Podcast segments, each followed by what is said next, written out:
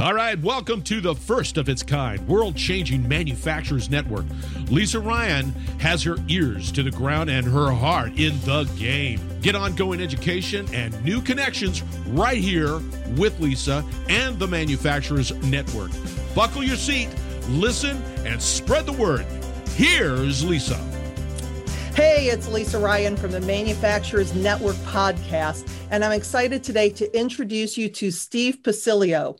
Steve has worked for the Lift-All Company for 23 years, starting as assistant plant manager in 1997, and has worked his way up to president in 2017. Lift-All manufactures lifting and load securement products, employing over 250 people in five manufacturing plants across the USA manufacturing products with capabilities of up to a million pounds quality, customer service, and safety are paramount. Steve says, with the current challenging business climate, my focus has been on our company's biggest asset, our employees. Welcome to the show, Steve. It's great to have you here. Thanks for having me, Lisa. I appreciate it. I know that you've been with Lift-All for a long time, but if you could share with us a little bit about your journey, about what brought you to Lift-All in the first place, and and what got you to where you are today. Well, basically, um, I was went to Northern Illinois University uh, in DeKalb, Illinois, and got an operations management degree. And then I worked for a number of companies uh, after that, and I was in a materials management role. And the company that I was working for, I was just kind of feeling bored, and I wanted to have a challenge. And so I, I looked and looked and I ended up finding uh, Lift-All, and it's been a great challenge. I'll tell you that much. And like you said, I, I started out as assistant plant manager. I love manufacturing. Uh, I learned about uh, slings, about the whole industry, how to make the products. Um, but I also learned about the people, and that's that's probably my biggest personal journey is is learning how to manage people and work with people to be able to achieve the goals um, that we had set. And so basically just worked hard and worked my way up uh, through the company and was elected president three years ago, 2017. So, and that's really one of the reasons why I wanted to have you on the show is that commitment to people, because particularly since everybody's competing for the same people right now, even in these times of real high unemployment, it's so important to keep the people that you have, the good people that you have, so they don't go down the street for 50 cents or a buck more an hour. So, what are some of the things that you feel that you're doing well as far as creating those connections with your employees? Well, I think uh, some of this all starts from the top, which is me, and it has to do with communication and making sure that the, the employees understand where the company is going, how they're doing, and that sort of thing.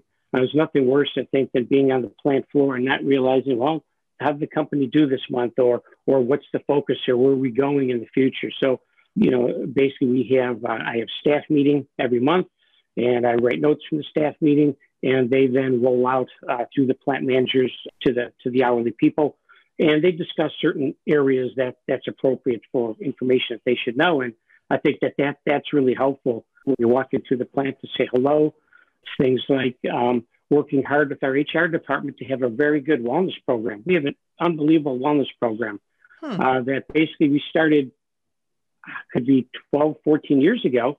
And at that, at that point, there was many, many people that didn't even have a, uh, a primary health care provider. People on the that as well, when I get sick, I go to the emergency room. Mm. Well, that's not good for, for traceability, for understanding if, if there is a, a problem or a health issue.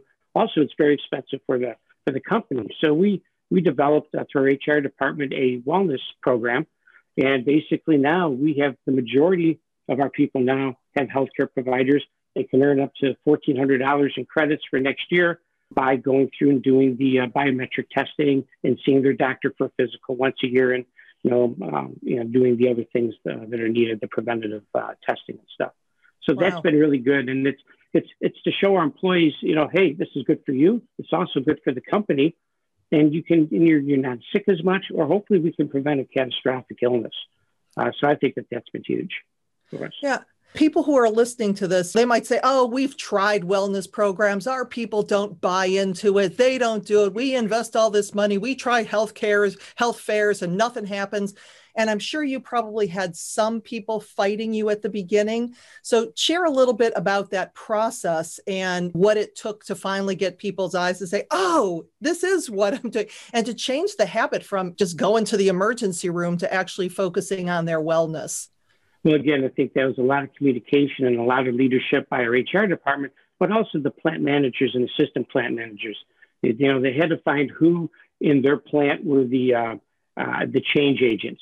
It could be a group leader. It could just it could be an hourly employee. And you get them on board and you start talking about it. And they have meetings and they have their plant meetings and they talk about the wellness. Slowly but surely, you get a few more people on, and you get a few more people on. And again, it's been a journey. It's not that it's happened in one year. It's been years. But again, I think that we have a great response. And, and because of this, we've been able to keep our healthcare costs relatively level during wow. this time and that and that's huge. That's that's money in their pocket. And of course, that helps us financially as well uh, as a company. But it really comes down to leadership, I think, and communication with the employees. And so, during the meetings with the communication, what exactly are you, are you sharing with your employees? Is it just the production numbers? Are you looking at what they're doing individually? How are you? Because obviously, communication is working. So, any of the specifics of that might be helpful. So when the, the plant managers plant meetings, uh, they'll talk about their uh, their efficiencies and how they're doing. They'll talk about safety. They'll talk about safety in the plant. They'll talk about safety in manufacturing the product.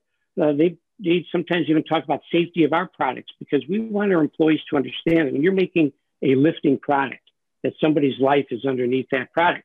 So we want to make sure that the quality is there. The product is engineered. We've done all the work. We've done all the testing but it's still up to individual hands and equipment to be able to make that product. So they need to be reminded, and we really stress that as well, is that you're making something that somebody who may have a family is walking underneath that, and we want to make sure that that doesn't fail. So there's, there's a lot of topics that we talk about.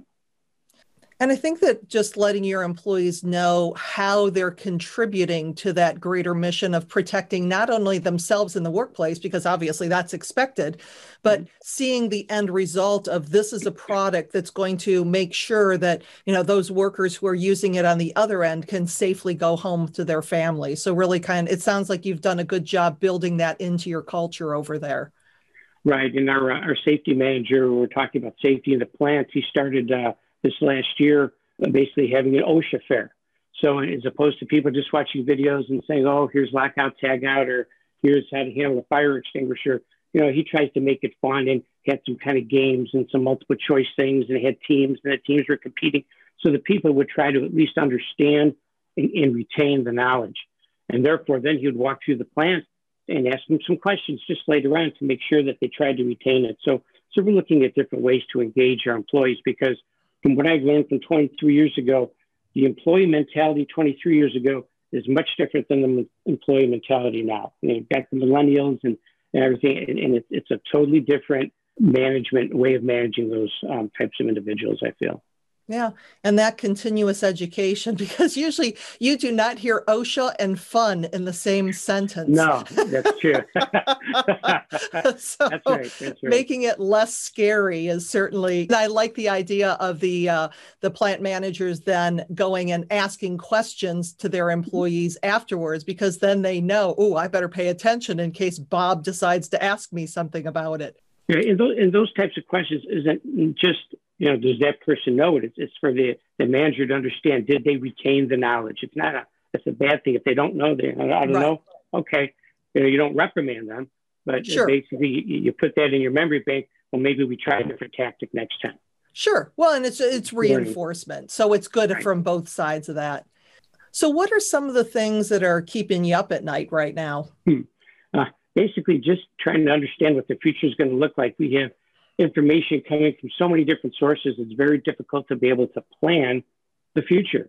I mean, I've got tariffs from China, potential tariffs from other um, other countries. Uh, you know, basically how that affects us is they're huge in the cost, costing of our product because we get a lot of raw materials from overseas. We have um, freight issues. I mean, right now you can't even get a container to come into the United States. The mm-hmm. containers mm-hmm. are in the wrong place around the world. So now containers back up. We're trying to satisfy the demand of our customers. Even when the containers come here, then there's no rigs for to, to pull them, tractor trailers to pull them. It, it, it's it, everything's evolving so quickly. It's hard to keep in front of it. Uh, and so th- those are some of the things that just, if I could just have a clear path, we can plan and we can work work forward. So my plan uh, for this next year has so many different, you know, uh, directions depending on what's going to happen. It, gets mind-boggling at times. Yeah, this is certainly an interesting place to be in history right now because we just don't know. And just when we think we know, it seems to change the next day.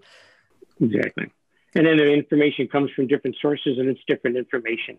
I mean, we know with the whole COVID information, we're trying to keep plants open. We have five plants in the United States. And, and so in Pennsylvania, that the governor would give the word, are you closed? Are you open? Are you going to shut down? What's going to happen? But then again, in, in Houston, it was like the district judge in Harris County would say that. It was, wasn't even the governor.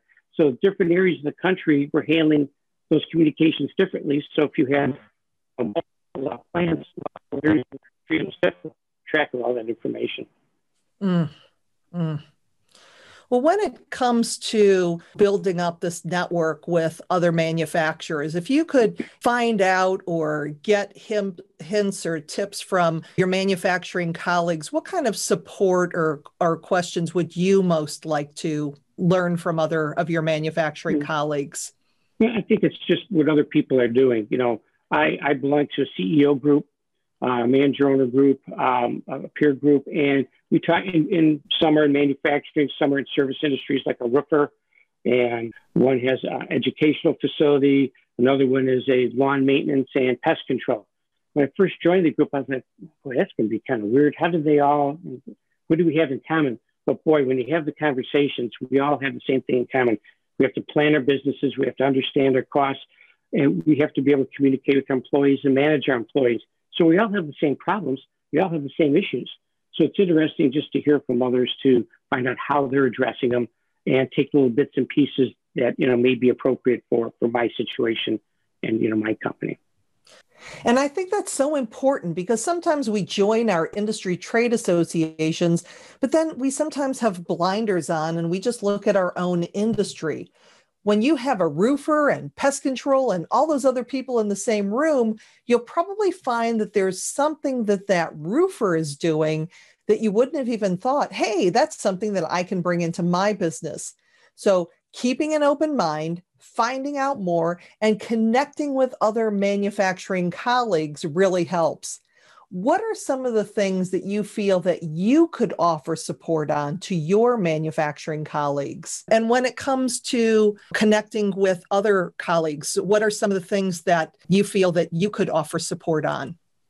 Again just just my experiences. I mean i've had different experiences than other others and i think it's just a matter of uh, sharing some of those and and just starting a conversation like you and i are having and you know maybe I'll you'll say something and I'll just oh you know I should think about doing that or it gives me an idea. And I think it's just having the communication uh, motivates the brain to think of different different things and in different ways. And I like to say as I have an issue or a problem or plan and I like to just turn it around and look at it from different areas and different ways. And having communication and contact with others I think allows us to do that easier. And if you could give one idea, one strategy for the people listening to use in their manufacturing facilities today as far as creating that culture where people want to stay, what would be your best advice? Well, I would just say communicate in multiple ways. Uh, during this whole COVID thing, um, I did a couple of uh, short videos. We released them out to all the employees just to let them know how we're doing and what's going on. Uh, if I have the ability, if I'm in, in a plant, which I haven't really traveled, to be able to walk through that plant and say hello and just just be there. Let them come up to you. You know, make yourself available to to have a conversation. This year, I wrote out, I hand wrote out 250 Christmas cards to every employee. A hand wrote Christmas card. I started in October. It took a long time, but I think that that was much appreciated. Um, you know, I'm not traveling back and forth to work, so I thought, you know, I'm going to do a few a day, and I think it was uh, really good, and I received a lot of positive feedback that they're not forgotten just because I'm not in the plants or I'm not in the office, I'm working at home. It's not that I'm just got my feet up. I'm thinking about them, and I think that's important that they know that. Well, Steve, I know that if to, we're building this network here, if people would like to connect with you, what's the best way for them to do that? Uh, they can connect that through our uh, Lift-All web, website, www.lift-all.com, or you can contact me on my email, which is P-A-C-I-L-I-O dot S-M at lift-all.com. Well, Steve, it's been an absolute pleasure having you on the show today. I'm Lisa Ryan, and this is the Manufacturers Network podcast. See you next time. Thanks for listening. Hey, do me a favor. If you like what you've heard, please subscribe and give us a five star rating.